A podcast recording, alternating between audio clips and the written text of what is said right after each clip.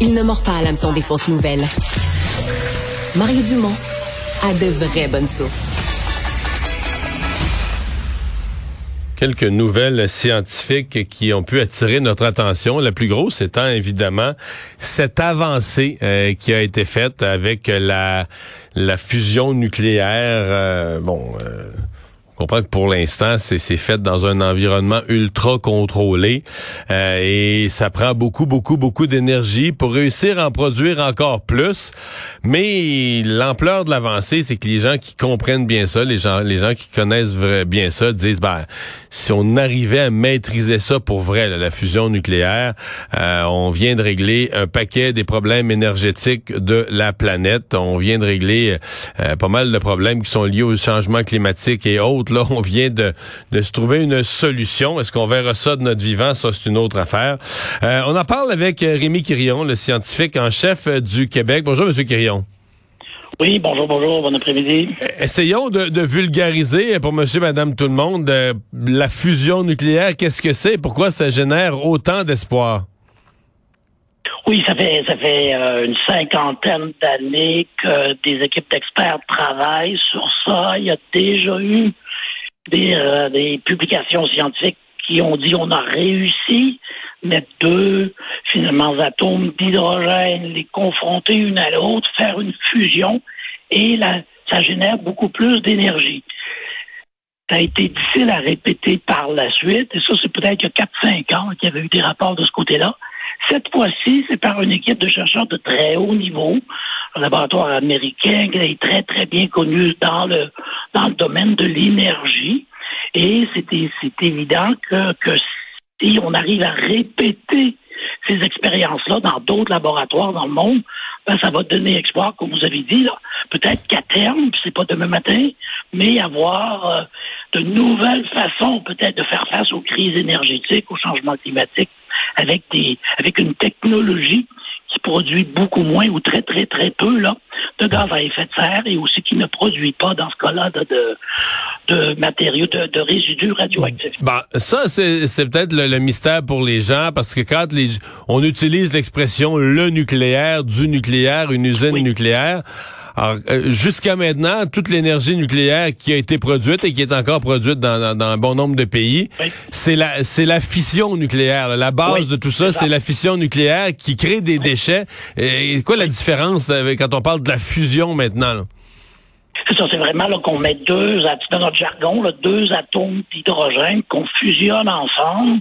Et ce processus-là, contrairement à la fission, ne produit pas de déchets radioactifs. Produire une nouvelle molécule fusionnée?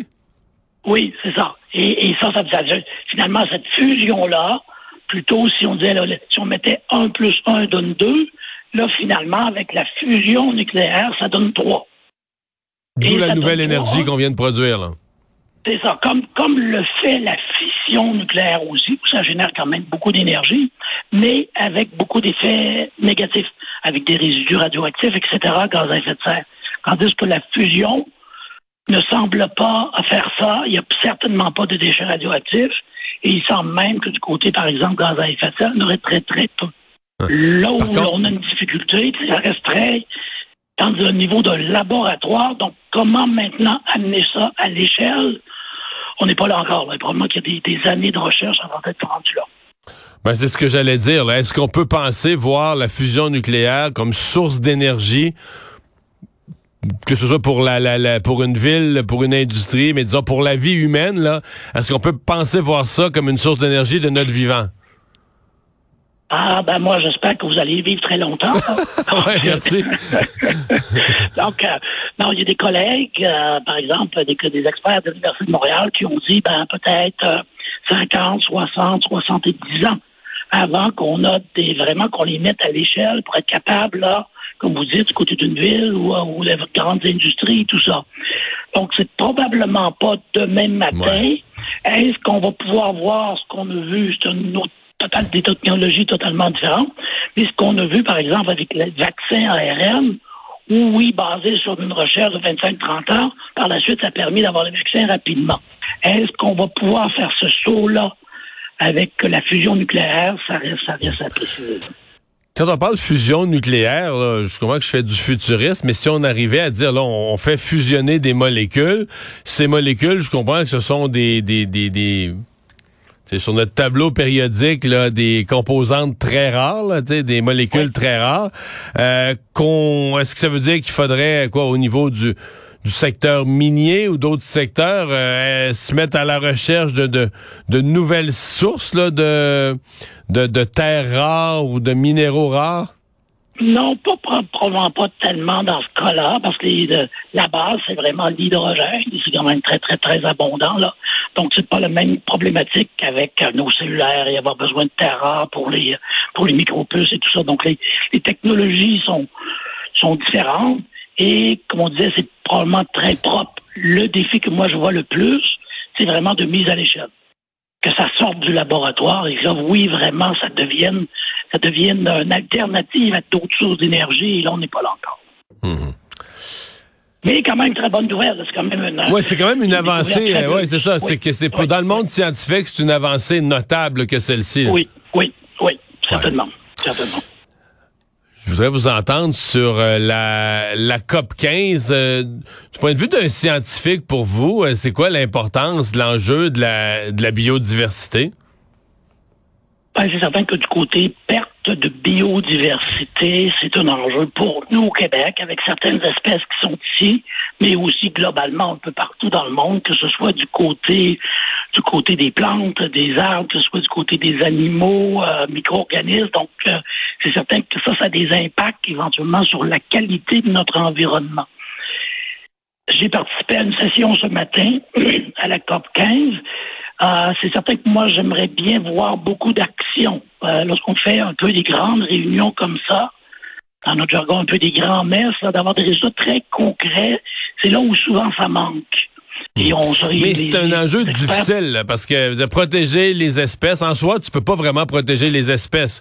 Ce que tu protèges, c'est des écosystèmes, de c'est des milieux de vie où les espèces ouais. peuvent euh, peuvent vivre et se reproduire. Ouais. Et ça, ces milieux ouais. de vie-là, ben dans certains cas, c'est des endroits où on avait prévu loger des gens, euh, des endroits où on avait prévu euh, nourrir des gens, de l'agriculture, ouais. des pêcheries, peu importe. Ouais. Nos... Tu sais, c'est parce que parfois, il y a l'image caricaturale, tu sais, que des gens détruisent la planète avec un bulldozer pour le faire. Mais c'est, c'est, c'est rarement le cas. Là. Généralement, c'est, c'est une activité humaine utile euh, qu'on avait prévu faire là. Puis là, on dit non, il faut protéger les espaces. Alors, c'est, y a beaucoup de choses à repenser, hein? Oui, et euh, l'intérêt qu'on a, par exemple, comme un, un chercheur québécois bien connu là, pour les deux les deux jobs en bon québécois qu'il fait, là, notre cowboy fringant, Jérôme Dubois, avec sa carrière du côté musicien et sa, une chaire de recherche.